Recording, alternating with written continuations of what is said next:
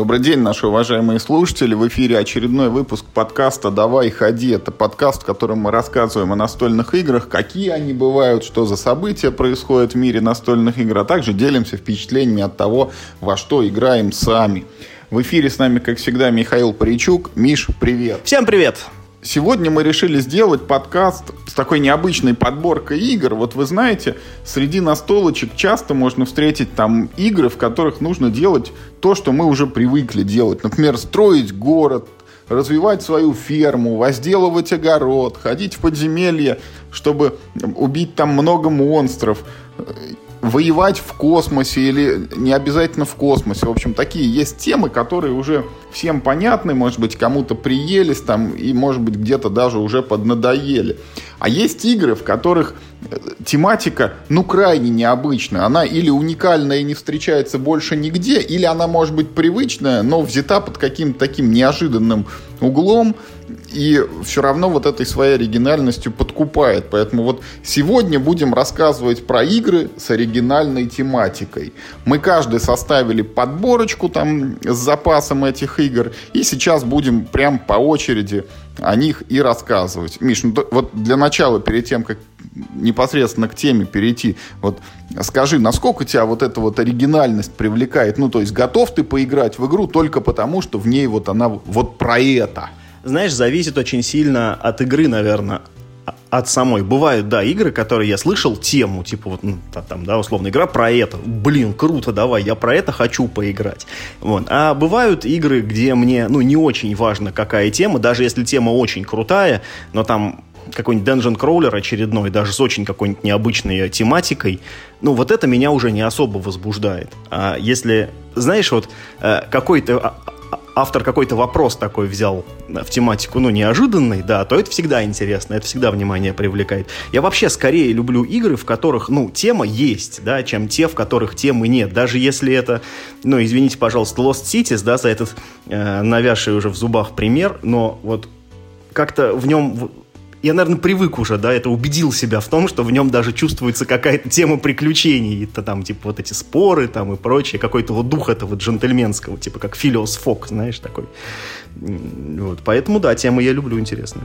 Но я тебя поддержу. Мне очень тоже нравится, когда в играх есть тема. Еще больше нравится, когда эта тема, она не просто вот э, где-то там задекларирована и формально присутствует, а когда ты еще и делаешь вот то, что напрямую с этой темой связано. Особенно вот нравится, когда не победные очки, ну а типа вот если гонки, значит ты должен прийти первым.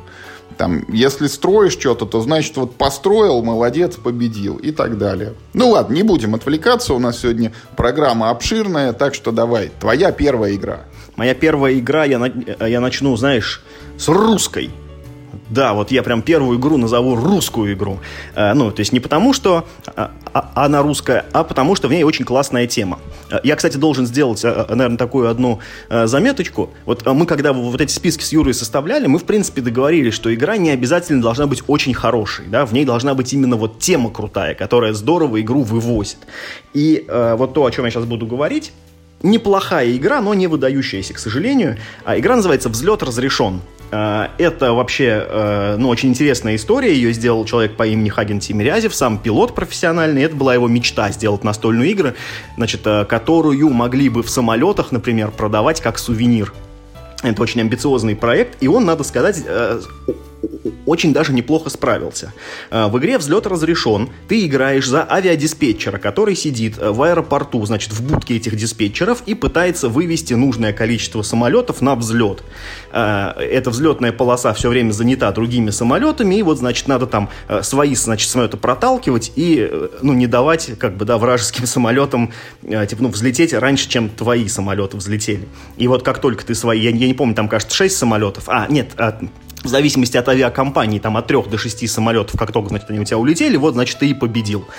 И в игре мне очень нравится, во-первых, ну вот, э, типа, ну, есть же игры про самолеты, в принципе, да, вот мы с тобой играли в Панам, есть этот uh, European Airlines от Муна, uh, есть там, ну, я думаю, можно что-то еще вспомнить, но вот именно тема авиадиспетчеров, это, ну, довольно необычный, uh, ну, довольно необычный подход. Э, плюс в игре все очень здорово оформлено, там очень классные картинки в духе, знаете, такого фильма «Поймай меня, если сможешь». Она меня почему-то очень к этому фильму всегда отсылает.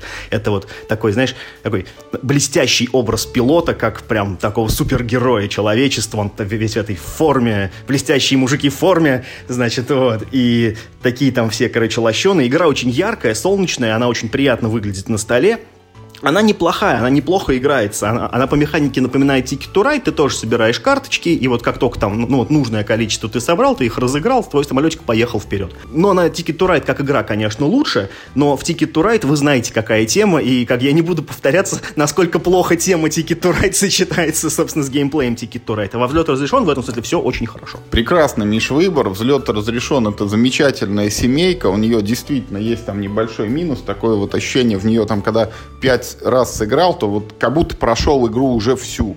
Очень жаль, что мы так и не дождались дополнения от Хагена Тимирязева, где должна была быть еще одна авиакомпания из двух конкордов, но надеюсь, когда-нибудь еще э, оно появится.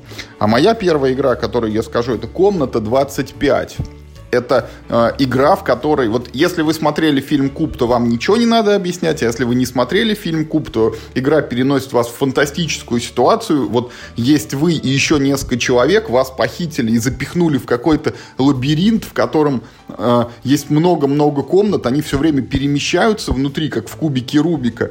И не все комнаты, извините, там дружелюбные и приятные. Там можно зайти, провалиться в лаву и сразу умереть.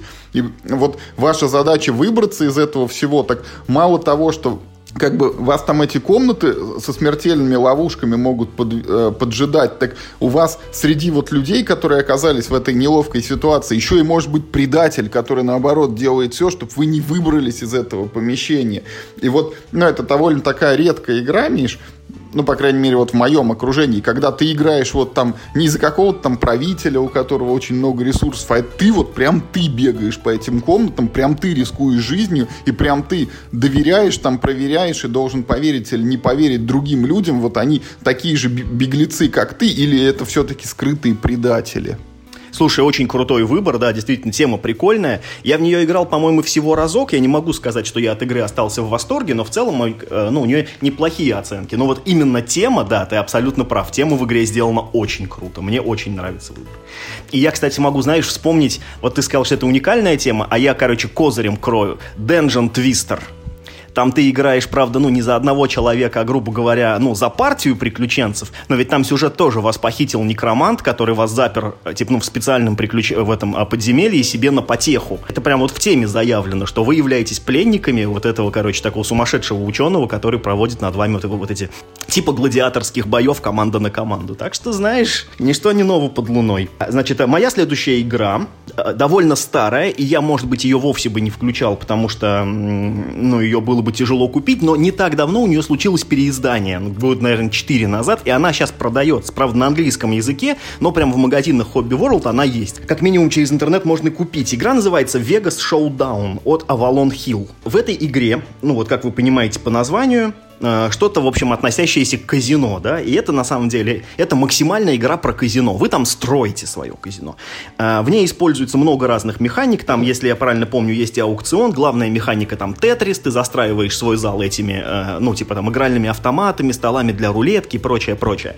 Там есть и механики, там что-то связанное с персоналом. Ваша цель как можно больше, естественно, заработать очков, ну, они же как как бы деньги, но это тоже довольно уникальная э, в, э, в своем роде игра, именно э, за счет того, что в ней, ну вот нет ничего такого, чего, ну, типа, чего не бывает в казино. Там даже вот деньги выполнены в виде вот этих покерных э, фишек разного номинала. И это очень неплохая игра э, с большим количеством разных механик. Я, признаться, очень давно в нее играл, если вообще я в нее играл, но мне всегда э, нравилось э, вот именно то, как в ней подошли э, к созданию темы, э, как бы, ну вот максимально в лоб, знаешь, и э, я ценю такой подход, что ты выбираешь не какую-то там типа тему, и пытаешься с неожиданной стороны, а именно вот ты берешь новую тему, которой больше нигде не было, и максимально как бы комплексом, комплексно, максимально компетентно ее в своей игре представляешь. Мне кажется, вот Vegas Showdown это, ну, как бы игра с, э, с редкой темой строительства собственного казино, которое вполне себе э, с э, своими задачами справляется. Двумя руками замеш, очень крутая игра. Э, отдаленно вот ее как бы элементы всплывают в замках безумного короля Людвига, где ты тоже вот только там не казино, а замок ты строишь, но вот из них двоих я все равно выбираю Вегас, потому что там есть этот крутой аукцион, там есть вот это крутое развитие, когда ты должен прокачивать, чтобы у тебя и людей было много, и игровых автоматов для них хватало, два параметра. И, в общем, найдем как-нибудь мою коробку, обязательно сыграем. А моя следующая игра — это довольно-таки свежая локализация от Гаги «Watergate». Это такой политический триллер, который переносит нас почти сколько, на 50 или на 60 лет назад во времени в Америку, когда раз, разгорался Уотергейтский скандал, там президент Никсон вроде как организовал незаконную прослушку каких-то там политических оппонентов, журналисты все это раскопали, и, в общем, в итоге это вылилось там в то, что президент отправился в отставку. И вот один игрок играет за вот эту администрацию Никсона, другой играет за независимых журналистов, и Никсон там всеми силами старается повесточку там в свою сторону повернуть, чтобы удержаться у власти, и все как бы это забыли уже, что есть такой скандал, а журналисты, наоборот, они копают, они роют, они ищут улики, они пытаются связать незаконные действия там исполнителей с этим Никсоном, и если им это получится, то они побеждают. Вот это такая, ну, тема политики, она, в принципе, в настольных играх довольно-таки редко звучит, а тут еще конкретная вещь, вот, э, она бесконечно далека, наверное, от среднестатистического российского игрока, потому что, может быть, не все даже знают, что был такой Никсон в Америке, но реализовано очень круто, а учитывая, что еще игра укладывается в 30 минут, ее можно прям смело всем рекомендовать. Классный выбор, да, мне очень понравилась эта игра, и посмотрев э, фильмы, да, по крайней мере, про Уотергейтский скандал, я увидел там всех знакомых вот э, по игре как бы э, персонажей. И это правда выбор э, классный именно с точки зрения, какое событие было взято, да, что, ну, из такого, казалось бы, не, не геймифицируемого события, да, сделан вполне себе отличный прям триллер практически на двоих. Очень клево. Моя следующая игра Battle Lore первой редакции. У Battle Lore есть две редакции. Одну, которую сделал Fantasy Fly Games, а другую, которую выпускал Days of Wonder, автором которой был, значит, Ричард Борг Itself. Чем, э, чем отличается первая редакция выгодно, да, тематически отличается выгодно от второй редакции? Что при всем моем уважении вот этот вот э, мир, э, как он у них там называется, Rune Wars, короче, вот этот вот, который у них во всех играх сейчас у Fantasy Fly Games, это generic fantasy. У него абсолютно никаких запоминающихся вещей нет. Там какие-то стандартные, значит, эти хорошие люди, стандартные плохие демоны, какие-то, значит, там стандартные хитрые эльфы, и какая-то мертвечина там тоже есть. А в первой редакции с очень большой фантазией подошли. Я уж не знаю, кто тут был автором этой идеи, но они взяли э, столетнюю войну между Англией и Францией и перенесли ее в фэнтези-сеттинг. Э, в игре все сделано, ну прям Прям дико круто для этого. Да, у вас базовые войска, у вас одинаковые, но вы можете привлечь на свою сторону союзников, и там э, вот как раз есть интересные такие решения, типа там гномы-шотландцы с волынками, и они прям явно списаны, они, они ходят в килтах, носят с собой там эти боевые, значит, топоры и волынки. Там есть гоблины, которые, я не знаю, как бы, кто они с исторической точки зрения, но они похожи на каких-то монголов или турок, что ли, какие-то такие дикие кочевые племена, и они тоже могут на вашей стороне выступать. А, если вы хотите использовать магию, то вам надо, значит, типа, ну, иметь дело с кругом чародеев, их там пять, и надо с ними там а, по механике взаимодействовать, каждый из них дает вам какие-то свои, ну, там даже не столько это магия, там это называется лор, потому что там есть и маг, там есть и полководец, есть и какой-то скаут-разведчик, и кто-то там еще есть, и вот как бы вы, общаясь с этими персонажами, вы приобретаете вот их специальные карты, которые потом на поле боя можете использовать. Все это, я считаю, очень очень э, делает атмосферу игры, ну, необычной, самобытной, и арт, который использовал Days of Wonder, как бы, ну, скульптура фигурок и просто общее оформление, оно, во-первых, шикарное, и, во-вторых, мне очень понравился подход, когда, ну, это вот, ну, нечто похожее, не секрет же, да, что сделал Мартин со своим этим льдом и пламенью, да, когда взял войну а, этих, э, господи, э, Йорков и как, какие там вторые-то, Ланкастеры, что ли, я уж не помню, вот, и, в общем, добавил туда драконов. Вот тут сделано примерно то же самое, только раньше, и, ну, как-то, блин, в настольном формате поприкольнее и побогаче. тоже всеми руками замеш, тем более этот Lore, это период вот рассвета Days of Wonder, когда на компоненты не скупились, из игры на старте не вырезали дополнения, а придумывали их полноценными потом. А моя следующая игра это Робинзон Круза.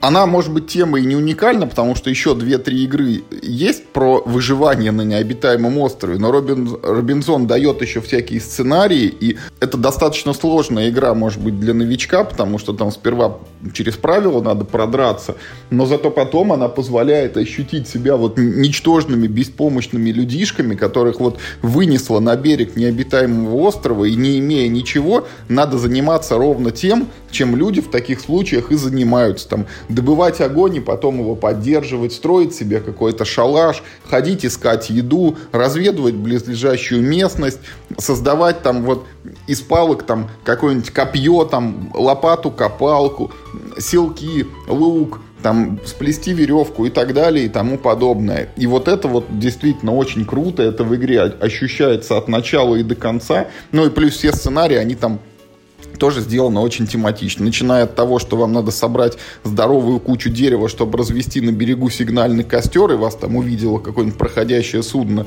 и заканчивая тем, что там на острове извержение вулкана, или там э, вы наткнулись на какое-то племя каннибалов, и с ними нужно воевать, там бороться и сопротивляться. Самая классная э, механика, которая в этой игре есть, э, это механика отложенных и, и часто непредсказуемых последствий. Когда ты что-нибудь делаешь, там есть шанс того, что ты это выполнил, типа, ну, ты это выполнил, да, у тебя все получилось, там же нужно кубики бросать периодически. Но это, вот, ну, типа там, а ты строил забор, как бы ты его построил, но вот как бы... Но ты поранил палец. Да, и у этого действия когда-нибудь потом будет определенное ну, последствие. А, замешивается случайная там, да, э, карточка э, в колоду, и рано или поздно ты ее достанешь и узнаешь, например, что ты э, ну, там, подцепил заражение крови. А может быть и не подцепил. А, а может э, э, эта карточка совсем не выйдет. Да, может быть там будет ну, что-нибудь другое. Может быть там ты его построил, но типа плохо укрепил доски, он, не знаю, он там упал и, не знаю, тигр ночью прибежал и вас всех съел. И, и э, поскольку в игре такого очень много, у вас каждый раз какие-то складываются э, классные истории, значит, про выживальщиков на необитаемом острове. Очень хороший выбор. Я э, всецело одобряю. Как я понимаю, Марс вот на этой же механике не так сильно людям понравился понравился, хотя лично я не играл в нее. Хорошо, моя следующая игра это э, снова игра от Days of Wonder, э, в общем, ну, времен своего величия. Но она последняя, клянусь. Это, наверное, была первая игра, которая меня прям реально восхитила, э, ну, вот на тему того, как круто в ней именно вот, ну, сюжет передан в игре, да. И это игра «Тени над Камелотом». О, прям поддерживаю, вычеркиваю из своего списка, потому что она у меня тоже есть. Shadows of a Camelot, да. Э, в, общем-то, вот э, в этой игре есть все артурианские легенды сразу. Вы играете прям вот за рыцарей круглого стола. Не за кого-то там, ну, в игре тоже есть рыцари круглого стола. Нет, вы играете прям вот за них. Э, вы ходите на эти квесты, вы ищете Грааль, там, вы боретесь с черным рыцарем, там, вы даете отпор, э, значит, саксам и я, я не помню, там вторые, там э, э, два племени, значит, вас замок держит в осаде, и нужно убивать там эти катапульты, которые перед замком выставляются. При этом среди вас есть предатель, и он, в общем, ну, не то чтобы особо в этой игре вредит, но он скорее просто не помогает вам это делать, его надо вычислять. И самое крутое, что меня просто восхитило, что, ну, то есть, если перевести на, э, как бы, на механический язык цель этой игры набрать, кажется, 10 победных очков. Но то, как это выглядит, вы кладете, значит, на круглый стол белые мечи. А если вы проваливаете квесты, значит, на, на, на круглый стол выкладываются черные мечи. И это выглядит очень как-то но это совсем не то же самое, что набрать 10 очков, да, ну, типа, положить 10 белых мечей выглядит гораздо более круто. И э, для этой игры есть дополнение, Merlin's Company, вот э, я, к сожалению, в него не играл, но говорят, что оно тоже э, хорошее, хотя приносит тот рандом, который не всем по душе. И, конечно, ну, ну, я должен сказать, что на 2021 год механика игры очень, конечно, устарела, потому что при всем вот при этом богатстве э, флейвор, текстов, э, она очень скучная. Вы играете карточки с циферками, ну и нужно играть их типа в правильной последовательности, ну там, там где-то как можно больше, где-то там по порядку, где-то там типа там пару плюс тройка надо сыграть, ну и так далее. Это самый нетематичный, конечно, элемент игры. И самое тупое правило, которое в ней есть, что вы не можете обсуждать свои свои карты, но можете сказать, ох, я чувствую прилив сил, ох, пойду-ка я наваляю там этим кельтам, значит, и, в общем, дам им, короче, тренделей. Вот. Или типа, о, типа, типа, мне было видение, где искать священный грааль, что означает, что у меня на руке есть там, ну, типа, там, тройка, да, который вот именно сейчас нужно туда положить по квесту. Вот. Но, тем не менее, все остальное в игре прям муа, очень хорошо. И я, ну, наверное, до сих пор бы вот сыграл в Shadows of Camelot, хотя давно уже свою коробку продал. Да, я целиком поддерживаю. Это действительно это шикарные компоненты, это очень простые правила, и пускай там этот зачаточный предатель, потому что это одна из первых игр, в которых он вообще был придуман, но Shadows of Camelot игра шикарная. А мой следующий выбор это игра Dungeon Lords. Это игра таких игр, вот как раз таких игр, их довольно-таки много. Это игра вот подземелье, в котором живут монстры, туда приходят герои, этих монстров убивают. Только в 99% таких игр мы играем за героев. Вот мы идем в подземелье, мы там кому-то хотим навалять, найти сокровища, спасти принцессу и так далее. А вот именно в Dungeon Lords мы играем за хозяина подземелья. Вот каждый игрок строит это подземелье, там э, разводит у себя этих всяких монстров, обустраивает ловушки, а потом к нему приходят герои и пытаются ему навалять. А тут задача как раз, чтобы герои удалось э, побороть, там, взять в плен и оставить свои в темнице, и, короче, в итоге там самый-самый большой злодей вот э, в игре побеждает. Там даже есть такой параметр, это вот измеритель злодейства, такой счетчик, и любое действие, которое в игре вы делаете, его тоже можно, ну, как бы очень злое сделать или не очень зло. Например, вот там идешь в деревню еды добывать, там первый игрок, он приходит, типа, покупает еду, ну, ему просто вот отдает монетку, получает денежки. Второй приходит, еды уже практически нет, но он как бы задорого покупает последний. А третий приходит, он сжигает эту деревню, вот он получает этот плюсик к себе на шкале злодейства, только еды уже не добывает, потому что нету ее вообще там. Он только золотые себе забирает, которые остались, вот уплаченные предыдущими его э, соперниками, так сказать.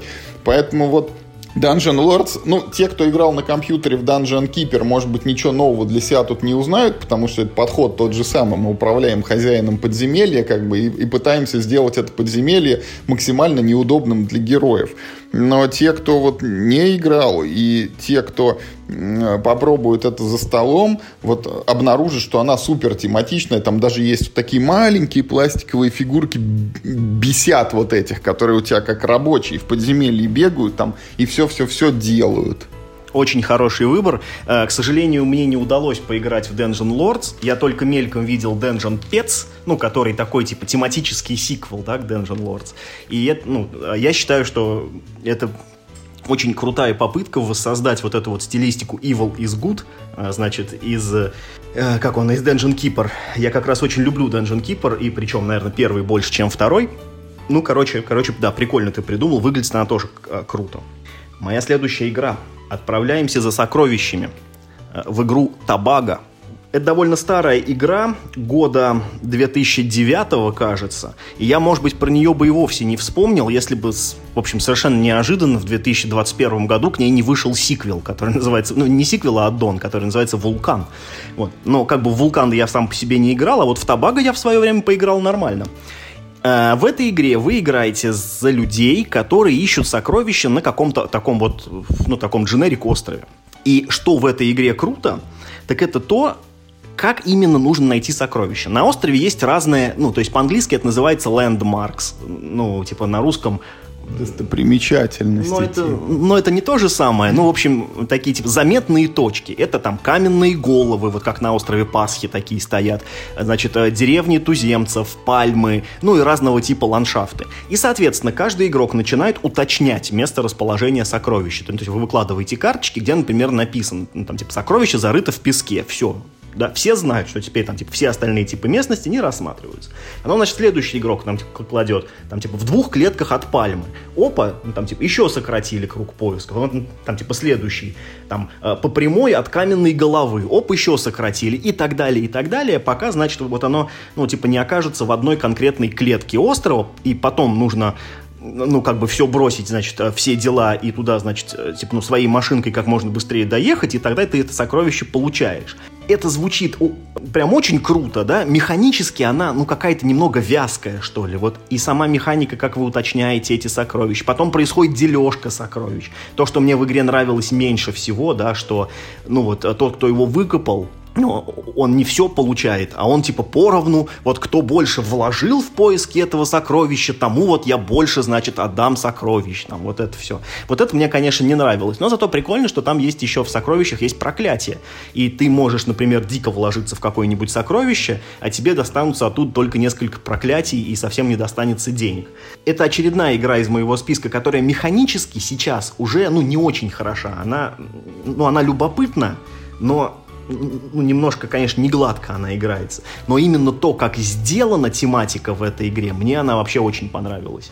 И именно то, что, что ты конкретно, э, да, указываешь, вот, э, как вот как в острове Сокровищ, там типа скелет, от него там типа вперед 100 метров, значит, на острове Черепа, вот это все. А, сейчас же есть еще игра, как это называется, Сокровище Флинта, что ли, где ты тоже а, прям эти кружки прям, прям рисуешь на поле.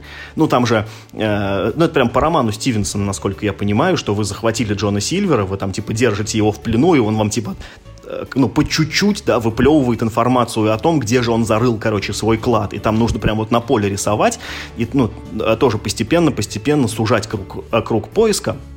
Но Табага, во-первых, была первой, а во-вторых, в эти сокровища Джона Сильвера я просто не играл, не могу сказать, насколько это как бы, ну, круто и интересно. А в Табага могу сказать, довольно прикольно.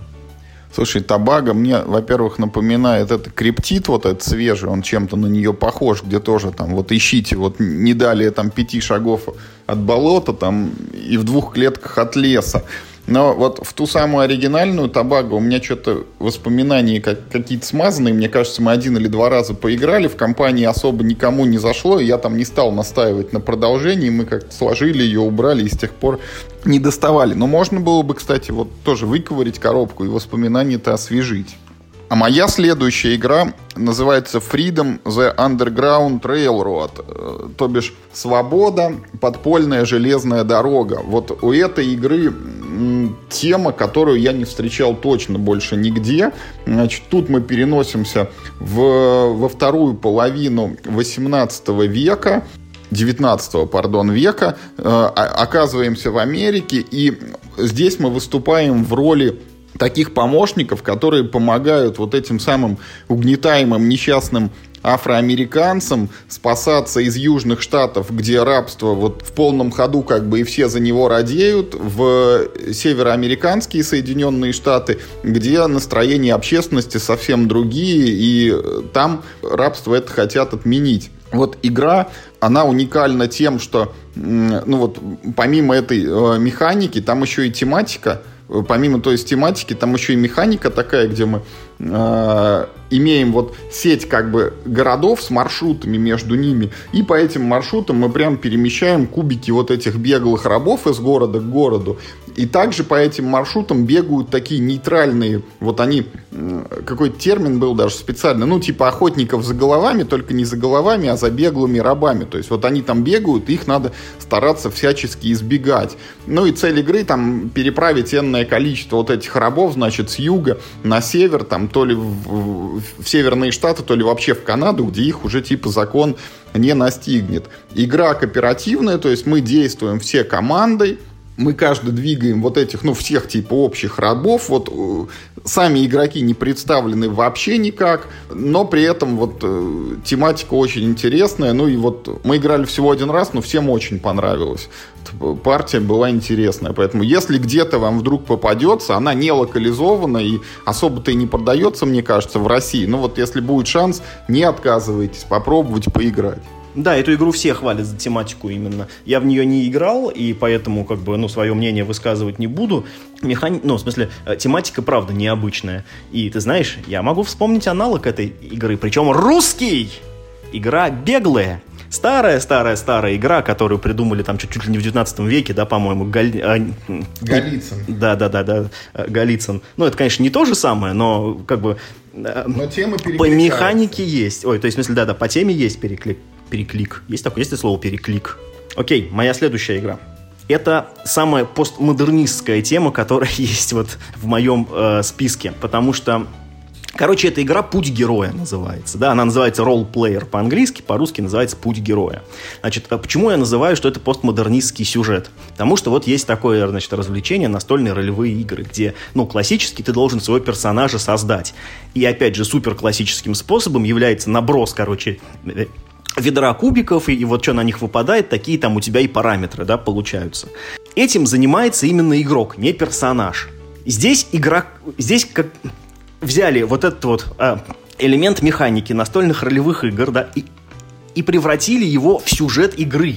То есть вы создаете в этой игре своего, в общем, персонажа некого ролевого приключения. Вы потом не пойдете в ролевое приключение. Ваша цель просто создать персонажа этого ролевого приключения. Ну, причем такого супер типичного. Там Барт, там какой-нибудь орк, там, короче, Барт, вот, вот это все волшебник, там хаотично добрый. вот. Но игра построена, значит, на механике бросков кубиков и манипуляции с ними. То есть, э, значит, ты выбрасываешь разноцветные кубы, цвет кубика — это его характеристика. Э, не, ну, это не то, что его характеристика, но это, да, там, там есть определенная связь.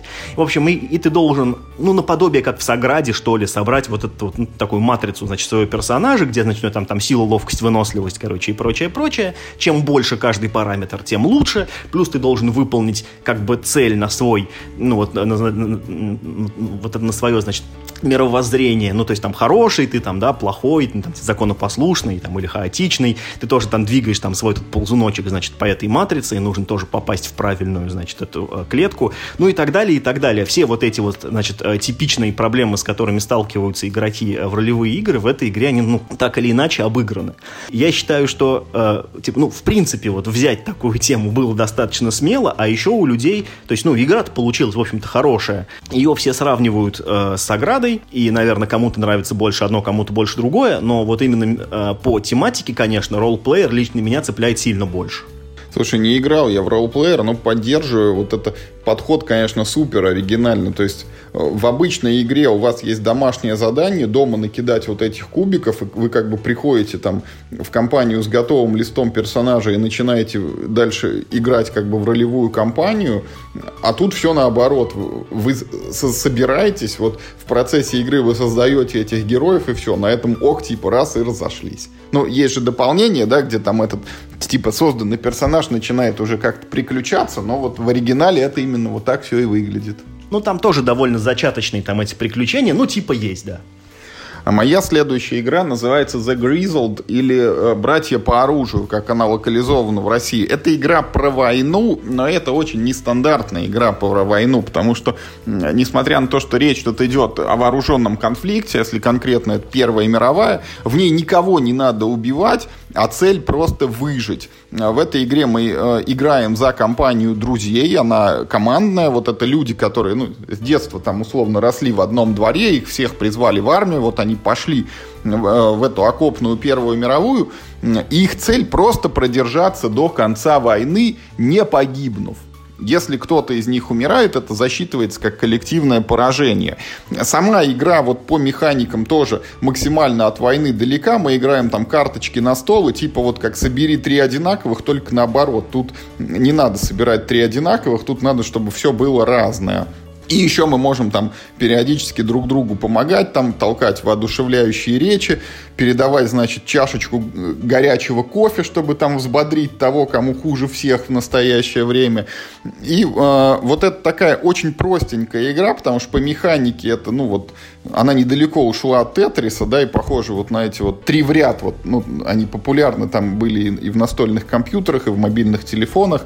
Тема действительно очень такая оригинальная, потому что Вторая мировая там сильно заезжена, Первая, ну и так далее, там, заканчивая всякими римскими сражениями до нашей эры, но вот именно с точки зрения простого человека, простого солдата, который пришел не э, воевать, а просто выживать, ну вот такого подхода к военным играм я не видел больше нигде, кроме как вот в этих братьях по оружию. Да, хороший выбор, несмотря на то, что, казалось бы, игра просто, ну, там даже не про циферки, а про значки, в ней есть какой-то вот этот вот дух, ну, чего-то такого братского и выживательного. Я одобряю, вот, несмотря на то, что, казалось бы, ну, в общем, темы в игре не больше, чем в Lost Cities, наверное, да. И, короче, ну, парадоксальным образом, э, то есть, ну, у меня следующая игра тоже про то, как прожить, да, дольше всего, короче, прожить, но только, конечно, не в таких героических условиях. В общем, мой следующий выбор называется игра «Инфаркт». это какой-то европейское инди, вообще там инди при Индии. Я вообще совершенно случайно в эту игру поиграл благодаря э, Дмитрию Шугаеву, так сказать, э, нашему, значит, э, человеку в Евросоюзе. Он как-то раз привез ее на, на фестиваль и сказал, что, ну, ну, типа, может быть, игра и не очень но тема классная, и тема, правда, классная. Вы в этой игре играете, типа, ну, грубо говоря, сами за себя, за, ну, за типичного современного человека. И у вас есть, кажется, пять показателей здоровья. Э, депрессия, значит, давление, значит, крови, типа там сахар в крови, там, типа там что-то еще, что-то еще, я уже не помню. Какие-то такие типичные, значит, показатели, на что жалуются после 30. Вы начинаете разыгрывать карточки. На карточках некие обычные события жизни, типа там пошел в бар с друзьями, там, не знаю, там умер родственник или типа там, у вас день рождения, или там, не знаю, дождь пошел, или там типа стало холодно. В общем, самые-самые разные события, которыми, э, в общем-то, ну, наполнена наша жизнь такая, да, самое, э, самое что ни есть повседневное. Там нет ничего героического. Каждое это событие, оно, ну, так или иначе влияет на ваши параметры. Э, все вот эти, значит, ваши показатели здоровья, это как бы ваши ресурсы. Это вот, собственно, ваш внутренний ресурс, потому что каждая карточка у вас что-нибудь да отнимет. Вместе с этим она может принести вам либо деньги, либо счастье. И эти параметры тоже в игре есть. Э, ваша цель в этой игре как можно позже умереть, а как только, типа, ну, любой из ваших параметров, он, типа, ну, заканчивается, то вы, ну, там, ну, условно умерли. Хотя там есть депрессия, ну, вы там, кажется, не умерли, а просто, типа, там, впали в депрессию. Ну, ну, в общем, так или иначе, вы, ну, выбыли из игры, да. Но вы при этом можете почувствовать определенный уровень счастья. Это, как бы, вот, ну, собственно, ваши победные очки. Ну, и деньги там, да, они тоже там как-то косвенно влияют. И вот, короче, на этом построена вся игра. Она очень простая, но а, там цепляет именно вот эта механика управления ну, как бы собственным здоровьем. Ты прям вот, ну, не шуточно, как бы начинаешь переживать там сам, ну, как бы сам за себя, и даже потом задумываешься такой, вот, блин, а, а ведь я тоже там, ну, типа, там, частенько выполняю действия пойти в бар, например, там, или еще что-нибудь такое. Надо, наверное, тоже как-то там, типа, уровень сахара в крови там как-то ну, начать за ним следить. В общем, очень простая и, ну, больше фановая игра, конечно, чем игра на победу, но уж точно очень, ну, какой-то необычной и очень какой-то, ну, прям вот берущей за живое тематикой. Слушай, полностью поддерживает, действительно, на вот очень простой подход, там вот ты берешь эти карточки, у тебя, как правило, что-то повышается, что-то понижается, ну, типа, пошел там в спортзал, да, вот там здоровье повысилось. Э, да, настроение за, упало. Да, да, настроение упало, вот, и как бы вот все время надо балансировать, чтобы ничего вот не ушло в пике, это и, и ничего не привело тебя в могилу, но при этом вот в компании до 5-6 человек идет довольно-таки весело. А моя следующая игра, она называется Strategy Looper, и это, наверное, вот самая необычная тема вот из всех необычных тем, которые вообще есть. Игра, во-первых, полукооперативная. Там есть один игрок, который играет против всех остальных, и вот эти все остальные — это путешественники во времени, которые каким-то образом попадают в неизвестную ситуацию, вот типа как в день сурка, они оказываются зациклены, у них происходят одни и те же события, и им нужно предотвратить какое-то несчастье. Какое несчастье! Они, как и в «Дне сурка» и во всех подобных этих фильмах, изначально не знают. Они должны вот тыкаться наугад, там, перебирать разные варианты и как-то попытаться вот понять, как бы вывести логикой, что ли, вот что же там такого -то происходит ужасного и что надо сделать, чтобы это не случилось. Ну, а другой игрок, который вот им противостоит, он управляет как, как раз, ну, так сказать, этими вот силами зла, ну, и действует там по определенным алгоритмам или там чего-то выбирает. Ну, в общем, его действия как раз к этой вот, к несчастью и должны привести, а остальные его должны раскусить. Ну, как правило, это происходит следующим образом. Вот игроки ничего не понимают, видят, что э, их противник, вот этот главный злодей, он там кого-то куда-то перемещает, а потом он им говорит, все, произошло несчастье, все в полном недоумении, при этом время откатывается назад, то есть фишки расставляются все как было, все, начинаем уже ходить, и тут игроки более пристально уже следят, а кто куда пошел, а что он там сделал, а кто-то, может, с кем-то остался наедине, а потом этот персонаж погиб, так тот, наверное, убийца, это он его, значит. Вот таким вот образом, действие, э, действуя наугад, тыкаясь как бы в потемках и блуждая в тумане, команда игроков, вот этих путешественников во времени, должны предотвратить какое-то несчастье. Игра очень оригинальна еще и тем, что она издавалась в таком специфическом оформлении, вот типа вот этих аниме японских мультиков, персонажей с большими глазами, так там еще и все герои очень похожи друг на друга, что как бы дополнительно ее усложняет. Ты не просто должен угадывать, что происходит, но и вот прям специально вглядываться, чтобы отличить этих персонажей друг от друга. Я тут прям буквально, знаешь, 5 копеек. Самая вообще великая трагедия, ну, ну, ну может быть, не самая, я, конечно, утрирую, но это прям очень большое несчастье. Есть, короче, у этой игры одно очень классное издание, оно испанское. Больше нигде в мире типа, ну, в такой графике игры нет. Но в Испании ее издали вот так, как должно быть. Она очень круто там выглядит. Там все отличаются, там нормальная графика, нормальные иконки, все понятно. Нет там этих черных цветов, этих там бесконечных. Но да, Юра прав, в оригинале она выглядит чудовищно просто. Но, тем не менее, вот это такой настольный день сурка, ну, и другого такого я не знаю. Ну, типа Time Stories. Но я в них не играл, допускаю. Но, а, честно говоря, Time Stories по всем параметрам, как игра проигрывает Tragedy Looper.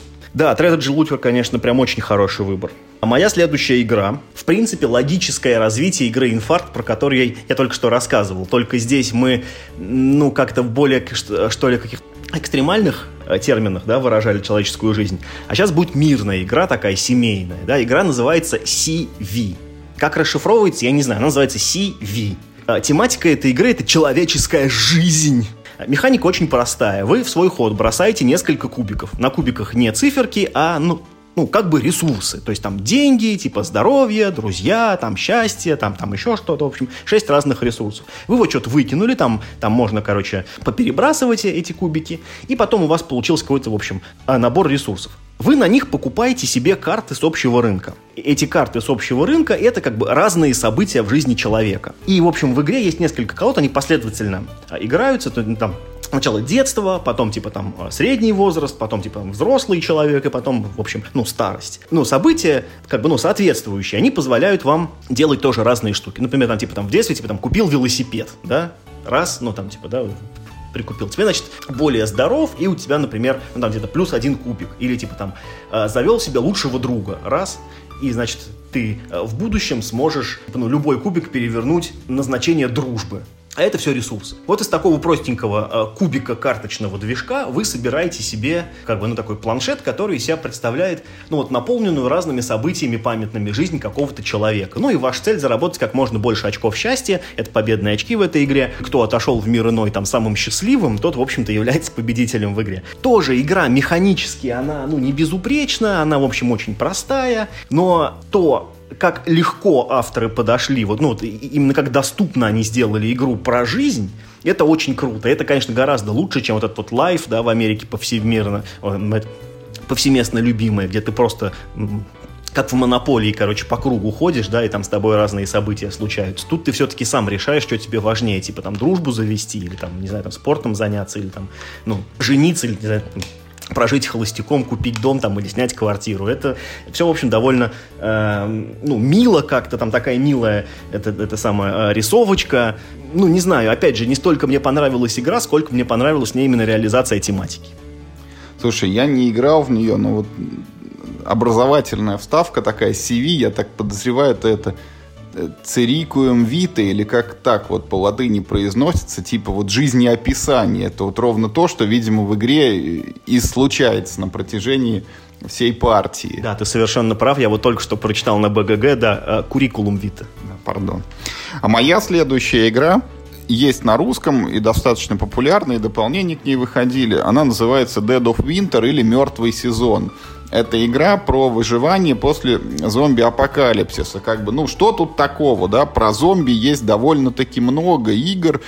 И вот зомбицид всем известный, там, и всякие City of Horror и так далее и тому подобное. Но вот именно мертвый сезон, он немножечко тему зомби-то развивает с другой стороны. И он показывает нам, как э, существует колония, где вот э, собрались эти выжившие, это может быть там условно человек их 10 или 15 героев, которыми управляют игроки. И тут у одного игрока может быть несколько персонажей в управлении. Как мне кажется, создатели игры попытались донести вот до нас, ну, такую мораль, что самое там страшное и ужасное, это может быть не вот эти живые мертвецы, а то, как себя ведут люди, оказавшиеся вот в такой ситуации. Потому что э, в этой игре, ну, нужно заниматься там банальными вещами, да, вот у нас есть какой-то лагерь, его надо тоже обустраивать, нужно там добывать где-то припасы, ходить куда-то на разведку, там, э, обшаривать какие-то там оставшиеся заброшенные там городки, места, склады там и так далее, тащить на базу продукты.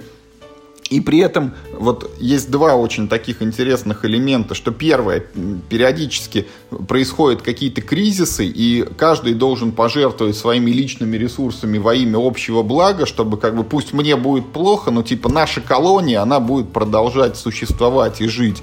Вот. И второй момент – это э, так называемая механика перекрестков, когда периодически в игре случаются какие-то события, и вот игрок должен сделать выбор, как правило, морального характера тоже. Вот, ну, помогу я кому-то, допустим, в ущерб себе, или я поступлю жестоко, но там с моей точки зрения это необходимо, потому что я там обберу других людей, но зато вот мои вот ближайшие, э, э, они будут как бы переживут там еще какое-то время. Ну и плюс есть интересная тоже механика предателя, она по-моему, не обязательно, там можно играть и в полный кооператив, но с предателем становится еще интереснее, потому что тогда у игроков начинают появляться еще дополнительные личные цели, и у кого-то эта личная цель, она ну, противоположна всем остальным. При этом, понятное дело, никто не знает, кто предатель, все там начинают друг друга подозревать и так далее и тому подобное. В общем, игра очень такая классная, с необычной тематикой и с необычной ее реализацией. Кто не пробовал, всем рекомендую. И, в принципе, Миш, и нам можно, наверное, как-нибудь впечатление-то освежить. Да, неплохой выбор, неплохой, потому что очень часто э, в играх про зомби, честно говоря, ну, зомби вообще-то не самое главное, а вот именно в, то есть, ну, в перекрестках именно вот, тематика вот этой какой-то унылости, да, она чувствуется но я думаю, что во многом благодаря э, текстам э, с карт, потому что если мы возьмем механику этой игры, то я напоминаю, что в этой игре собака может сесть, значит, за руль машины, взять винтовку и кого-нибудь убить. И, и как бы и машина, и винтовка собаки тоже приносят бонусы. Поэтому тут есть как бы еще над чем работать, я бы так сказал. Но в общем ощущение от игры очень, конечно, крутое, как будто вот, не знаю, «Ходячих мертвецов» посмотрел серию там или даже целый сезон. Нормальную, причем серию и нормальный сезон, а не какой-нибудь второй, например. Э, э, это явно, э, явно это, ну, наболело. Короче, когда я был маленький, я обожал смотреть канал Discovery, потому что там показывали разные интересные технические штуки, типа там, что из чего сделано, там, как собирают всякие там, короче, эти пароходы и паровозы, и как кто работает, как устроены, типа, гидроэлектростанции. Я вообще обожаю вот эту фигню до сих пор. Но самое крутое, что в моем детстве показывали по каналу Discovery, это была, короче, шоу «Битвы роботов», когда две команды людей строили каких-то совершенно дурацких, безумных, короче, роботов там на колесиках, там на ножках, и была значит, такая специально сконструированная арена, где, значит, там какие-то шипы, молоты, там, а, короче, со всех сторон огонь. И, как правило, две команды, или там реже бывало, ну, типа, там, ну, их было больше, но они все равно, типа, действовали как команда на команду, да. Они на эту арену выпускали своих этих дурацких безумных роботов, значит, с разными способами уничтожения, типа, там, бензопил, каких-то там, типа, там, огнеметов, молотков, игл, там, шипов и прочего. И нужно было, в общем, просто повергнуть другого робота, чтобы он больше не мог действовать. Так вот, на эту тему есть офигенная игра, называется Робо Ралли. Ее сделал знаменитый Ричард Гарфилд, который потом сделал еще и Magic the Gathering, или, может, он сначала Magic the Gathering сделал, но неважно. Одним словом, эта игра ровно про это. Вы играете за человека, который вот на эту самую арену выпускает своего робота. Играть можно, э, ну, в зависимости от того, какая у вас версия игры, потому что в старых версиях можно было в четвером, потом сделали новую, где можно было аж в восьмером. Главная ошибка, никогда в жизни не играть в эту игру в восьмером. И э, в самой последней, в современной версии от Hasbro, там можно играть, по-моему, в шестером из базовой коробки. Но на самом деле играть нужно, ну, типа, максимум в четвером. И формально цель этой игры пройти просто вот эту гоночную трассу от старта, да, пройти несколько чекпоинтов, вы сами решаете сколько, до финиша. Но, конечно, ну, главный кайф этой игры не в гоночной составляющей, а, а главный кайф этой игры в том, что вы программируете движение своего робота. Ну, то есть вы прям выкладываете карты программы, типа, значит, сначала ты пройдешь две клетки вправо, потом, значит, там повернешься, потом, значит, одну влево, потом, не знаю, там это разворот, значит, на 180 градусов. И опять же, значит, на арене есть все возможные виды препятствий. Лазеры, эти, значит, э, прессы, которые, ну, там, типа, убивают вашего робота, ямы, шестеренки, которые его поворачивают, трамплины, которые его, короче, пушат вперед, и чего только там нет. Значит, из этих, э, из разных кусков, значит, вы собираете арену, и, в общем, на нее пускаете роботов, и, в принципе, и понеслось. Да, да, да, потому что на самом деле совершенно не обязательно, чтобы там все или там или даже хотя бы кто-нибудь доехал до финиша, потому что, естественно, мы-то не роботы с вами, да, мы-то совершаем ошибки. И, так сказать, э, ну, не так хорошо в алгоритмы умеем, как компьютерные программы, поэтому все рано или поздно где-нибудь дозапарываются, у всех там начинают, в общем, глючить, значит, их программы, а это выражается в том, что, ну, вы как бы каждый ход можете менять карты, да, в этой своей программе роботов. Но если его сильно повредило, то некоторые карты начинает заклинивать, и их снять нельзя. И, например, вот у вас там э, каждый третий ход, да, робот вот Хотите вы этого или не хотите, время... будет поворачивать да, направо. Да, да, да. Хотите вы этого или не хотите, у него заклинило, короче. И это все очень круто, это все, ну, достаточно весело, но эта игра строго противопоказана людям, у кого, ну, там, кто путает левое и правое, у кого, в принципе, плохо с пространственным воображением, потому что это главное, что используется в игре. Вы должны, типа, в уме простроить там, весь этот маршрут своего робота на 7, кажется, ходов вперед, и, и при этом еще желательно учесть, а, а как будут другие, ну, там, типа, игроки ездить. Не столкнетесь ли вы с ними? А уж если ваша цель, ну, там, тем или иным способом подстрелить другого игрока, то это просто вообще, это туши свет, это, это прям очень сложно. Но игра очень веселая, она очень фановая, и опять же, на эту тему игр вообще больше я, ну, я вообще не знаю. Может, может быть, есть, но уж точно не такие прикольные. Слушай, ну, на тему сражения роботов есть, конечно, наша отечественная стальная арена еще от Юры Ямщикова. Там но она про роботы, другое. Там да. другие роботы, а там вот... прям фантастика, а это прям вот то, что, ну, это прям то, что показывают по каналу Discovery. А вот то, о чем ты сказал, это действительно все так и есть. То есть никто никогда не запрограммирует этих роботов правильно. Они обязательно собьются пути, у них обязательно что-то заклинит. И даже если у вас все хорошо с пространственным воображением, и вы вот все карточки разложили правильно и верно составили эту программу, там окажется, что какой-то другой робот, он более шустрый, более юркий, он там выскочил вперед вас, и вы уже уперлись в него, а все равно по программе там дальше пытаетесь поворачиваться, ехать, короче, попадаете не туда и так далее. Ну, будет, точно будет весело. А моя следующая игра это э, Адреналин. Это такая игра, которая вот перенесена как бы из компьютерного формата в настольный. Потому что вот если мы говорим о компьютерных играх, то э, всем, кто имеет к ним отношение, знаком такой жанр, как First person shooter, это, то бишь шутер от первого лица, это вот начиная с Вольфенштейна, Думы, Квейки там и так далее, все, что вот мы бегаем и глядя как бы на происходящее из глаз главного героя, э, стреляем из разных видов оружия и уничтожаем много-много противников. Вот адреналин это примерно то же самое. Мы мечемся по арене, у нас есть куча всякого оружия, и мы стреляем друг в друга, значит, пытаясь нанести максимальные повреждения. Отдельный вопрос, конечно, насколько это все удобно и удачно реализовано, потому что в адреналин можно играть с двумя подходами, как бы подход номер один это просто я стреляю вот в первого попавшегося, и тогда это весело, быстро и здорово. И второй подход это когда я начинаю считать, а в кого я смогу выстрелить, до кого я могу добежать, а каким мне в него, значит, можно пальнуть оружием, и как я могу нанести максимум повреждений. Вот в этот момент, конечно, процесс начинает пробуксовывать и вообще не похож на веселые вот эти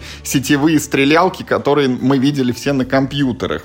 Тем не менее, там определенная популярность этой игры есть, к ней вышло одно, по-моему, дополнение какое-то такое бесплатное там для соло игры и какое-то официальное прям коробочное, где добавляется там механика этого, командных еще сражений и, по-моему, захват флага режим. Вот. Но, тем не менее, вот э, для настольной игры это такая уникальная адаптация вот э, жанра как бы из смежного вида развлечений, который, казалось бы, ну вот именно вот в картон, фишечки и в цифры он преобразован быть не может. А тут разработчики этого смогли добиться. Опять же, насколько удачно у них это получилось, это отдельный вопрос, на него каждый отвечает там сам. Да, согласен, это очень крутой выбор. И знаешь, вот, вот этот вот э, жанр, ну, типа, Адреналин это же, в принципе, Quake 3 The Board Game, да, ну, то есть она очень явно вдохновлена, там, в общем, и дизайн монстров, и дизайн пушек, все очень, очень сильно напоминает Quake 3. И вот этот вот сетевой FPS, э, ну, было же больше одного подхода к этому, так сказать, снаряду. Я, так, так наверное, первый я так могу вспомнить этот, э, Тангейзер, да, операция Тангейзер, но она была очень сложная. Почему-то, когда вот люди начинают выдумывать, как этот самый, самый, казалось бы, простой спинномозговой вот этот вот жанр компьютерных игр перенести на стол, получается что-то очень сложное и с очень большим количеством математических подсчетов. Я не знаю почему, потому что, честно говоря, в адреналин тоже по впечатлениям всех игравших считать надо, в общем-то, ого-го сколько. И это вообще не то, чем я хочу заниматься, когда мне говорят, слушай, вот есть, короче, Quake 3 The Board Game, я вообще не хочу считать, я я хочу бегать и стрелять, а не заниматься математикой. Но, опять же, тематически, да, попытка, я считаю, засчитывается. И моя последняя игра на сегодняшний день от того же локализатора, что и твой адреналин, тоже Gaga Games на русском издала. Вот такое совпадение. И это игра «Алхимики». Не такая давняя по моим меркам локализация, где очень интересный поднят вопрос. Вот есть фэнтези королевство, да, в котором есть, ну вот не просто химия, а есть именно алхимия, да. Вот как эти все алхимики вообще там живут. Э, потому что игра не про варку зелья, это прям полноценный э, симулятор жизни вот этого фэнтезийно-средневекового алхимика. Э, в этой игре вы должны, в общем, такие, ну, помимо прочего, значит, да, вы должны задаваться такими вопросами, как как мне узнать, что, черт возьми, делает это зелье? То ли выпить самому, то есть нанять специального человека, на котором я все это буду испытывать. Дальше. Что делать, если, значит, если, значит, вот это, значит, соседняя улица, это, значит, недоучка, это, значит, выгнали, значит, там его из Хогвартса, а он, значит, у, а, а у него уже, значит, там это... Э, три статьи в этих, значит, э, в престижных этих научных журналах. Черт возьми, это несправедливо а не написать ли мне, что он, в общем, шарлатан, и все это неправда, что я, в общем, в своей лаборатории проверил, ничего не получается. Вот. Ну и прочее. Ну и, конечно же, нужно и зелье варить чуть-чуть. Их, кстати, еще нужно еще и суметь продать, да, то есть они еще должны быть еще и востребованными. В общем, очень тяжело быть средневеково этим фантазийным алхимиком, и эта игра прям в полной мере вас туда погрузит. А, в ней есть очень интересная механика того, что вы в начале игры вообще не знаете, а, какие а, компоненты зелий дают какой именно эффект. И вы должны, собственно, всю игру вот этим как раз заниматься, выясняя. Ну, то есть ну, таким псевдослучайным образом, в общем, э, смешивая разные там эти, значит, крылья всяких летучих мышей, там всякие там корни мандрагоры и прочее, вот эту вот чушь фантазийную, значит, вы это там все смешиваете, значит, э, специальным приложением в телефоне щелкаете, э, что у вас получилось, и оно, значит, вам дает, да, ответ. И, и вы думаете, почему так получилось? Например, ну, например там, типа, например, у вас, например, там, получилось лечебное зелье, а, а в нем было, ну, ну, скажем, там, два компонента. Вы думаете, какой из них дал этот эффект, то ли этот, то ли другой. Ну, в общем, там на самом деле, ну, ну не совсем все так, я очень сильно упрощаю, но именно вот э, то, что пытались авторы этим передать, да, что вот вы как бы на обум смешиваете компоненты, фигак получился эффект, и вы репу чешете, а почему же так вышло, и как теперь это мне все повторить-то, да? И, и почему у того получается, а у меня это не получается. В общем, очень прикольная игра с очень необычным подходом, а, где вот такой, знаешь, как, как Терри Пратчетовский подход, когда берутся все штампы, вот они просто выворачиваются наизнанку и просто доводятся до абсурда. Э, это довольно сложная игра, ну, как, э, как по мне, да, потому что в ней нужно как бы сразу очень много всего делать, и нужно там и то, и другое, и третье, но центральный механизм и вообще все оформление, там и правила написано с такой шуткой-прибауткой. Я, кстати, не очень это люблю, честно говоря, ну, типа, правила пишите, пожалуйста, нормальным языком, шутки шутками, да, мы теперь в игре посмеемся. Но там и хорошее оформление, игра доступна, и очень необычная тема с, ну, с какой-то такой необычной перспективы подана. По-моему, очень прикольно. Все, я поддерживаю. Действительно, алхимики, вот, э, если честно, их можно было бы порвать вообще на две игры. Одна вот была бы просто вот про будни этого алхимика, который продает там зелье, ну и должен постараться, чтобы э, хотя бы эффект, ну, не был бы отрицательным, чтобы эти люди хотя бы заново еще потом пришли что-нибудь купить, а не прокляли тебя. Вот, и отдельной игрой могла быть игра вот об этом, вот когда ты не знаешь ничего и пытаешься понять, как сварить все-таки целебное зелье, вот, и что надо смешать, чтобы было зелье невидимости. А тут это все э, запихнули в одну коробку, И, честно говоря, ну, мы вот там разок-другой попробовали, даже, можно сказать, что не осилили целиком, и можно было бы тоже, честно говоря, Миш, вернуться, потому что игра, как минимум, этого заслуживает. Да, к ней же еще есть доп э, про голема, и там я вообще не знаю, что происходит. Она и так-то, честно говоря, мне немножко у меня вызвало короткое замыкание во время там партии. Я не готов пока в нее добавлять еще там как бы сверху какие-то надстройки, с базой бы разобраться. Я бы, знаешь, вот, ну вот, а, может быть, из всего списка, который я продиктовал к этой игре, я, может быть, вернулся бы с наибольшим удовольствием, потому что ее потенциал я лично еще, ну, я, уверен, даже и на треть еще не раз, как бы, ну, не раскрыл. Поддерживаю, поддерживаю. А моя последняя игра, Миш, это К2. А, К2 тоже образовательная вставка, еще одна в сегодняшнем выпуске. Это гора Чогори, вторая по высоте после Эвереста и первая, по-моему, вот по сложности вообще среди э, восьмитысячников, на которую ну, по крайней мере, вот по состоянию на 10 лет назад, как написано в правилах, никто не взбирался в зимнее время на вершину. Вот К2 — это игра об э, альпинистах, или, как правильно говорить, скалолазах, в общем, о людях, которые совершают восхождение на этот самый пик, и э, наша задача — это дойти до верха, вот до самой верхушки, посетить ее и при этом остаться в живых. Против нас — кислородное голодание, плохая погода, другие альпинисты, которые вот там узкие места как бы забивают и создают э, очереди на горах. И мы должны все это преодолеть и вот э, добиться того, чтобы наши люди и, так сказать, побывали на вершине и спустились живыми и здоровыми вниз. Вот К2 это, наверное, редкий случай, и даже в рамках нашего подкаста редкий случай, когда и тема необычная, а сделал эту игру польский, по-моему, какой-то вот мужик, который сам вот по горам ходит, и у него это как бы первичное, и потом он решил, вот я всю жизнь вот лазил по этим вершинам, а давай-ка я про это игру сделаю. И игра у него получилась замечательная, потому что это по правилам это вот прям семейка-семейка, за которую можно сажать кого угодно. Там все очень просто, наглядно. У тебя есть карточки, вот ты там ползешь или вверх, или вниз. Есть поле, по которому твои альпинисты бегают. Там есть палатка, которую они на себе тащат. Ну вот все это понятно, наглядно и доступно. Ну и, собственно, вот то, что в игре происходит, это тоже вот не какая-то средневековая алхимия, а то, что можно легко представить каждому. Вот у нас гора, вот у нас прогноз погоды, вот мы, короче, это ползем.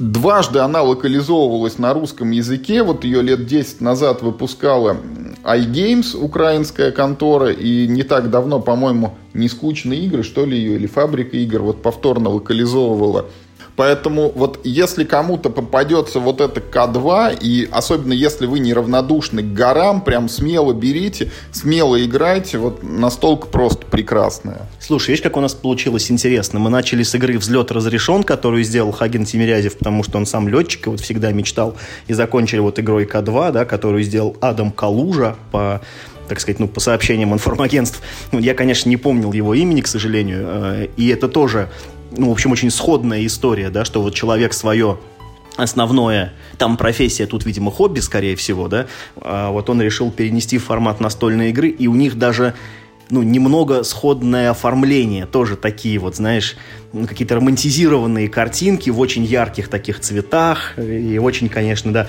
очень прикольная игра, я помню, когда еще вот первый раз ее а, а, iGames э, локализовали. У них был, в общем, такой беспрецедентный, в общем, ивент в России, по крайней ну, в смысле, э, ну, в России, в Украине и Белоруссии, по-моему, вот три, по-моему, страны он затрагивал. Я просто в нем принимал участие, когда они, в общем, взяли одну коробку, а, отправили по почте ее кому-то, ну, там, в общем, первому человеку в цепи, он, значит, должен был в нее поиграть, написать на коробке там, типа, свое имя, там, как ему понравилось, и отправить следующему и так далее, и так далее, и, и так далее. И вот, значит, там к нам приехала в клуб эта коробка, на ней там, значит, уже был э, э, ряд тех, кто поиграл, мы, значит, тоже в нее неплохо поиграли тоже, э, написали свои впечатления и, значит, послали дальше по почте. Очень было прикольно, жалко, что так делать перестали. По-моему, это очень, ну, формат интересный. Да, и К2 очень хороший выбор, действительно необычный. У автора потом еще была же э, попытка про пещеры сделать что-то подобное, как-то Кейв, по-моему, называется. Как-то не пошло, а вот К2 даже ворох дополнений вышел про разные другие горы, там Брод Пик, еще что-то там было. А на этом, уважаемые слушатели, вот мы каждый представил по 10 таких особенно и уникально тематических игр, о которых мы сегодня вам рассказали. Но вот нужно сказать, что мы не исчерпали свой запас. Как минимум еще на один эпизод тоже вот про тематические настолки у нас еще э, списки остались. Поэтому пишите нам в комментариях, понравился вам такой подход или не понравился. Вот в какие из этих игр вы играли, какие вы, может быть, не считаете тематическими, а какие мы незаслуженно не упомянули в этом выпуске. И если мы э, увидим этот отклик, если мы увидим, что обратная связь положительная, мы через непродолжительное время сделаем продолжение этого эпизода. Еще как минимум вот по десяточек таких настолок у нас у каждого наберется. Что, на этом все? Играйте только в хорошие игры и выбирайте только самую классную тематику. Ну и не забывайте писать нам комментарии, это можно делать в нашем сообществе ВКонтакте. Вступайте в это сообщество, рассказывайте нам, что вам понравилось в этом эпизоде, что не понравилось, какие темы, может быть, вы хотите, чтобы мы освещали дальше. Всячески нас добрым словом поддерживайте. И главное, не болейте.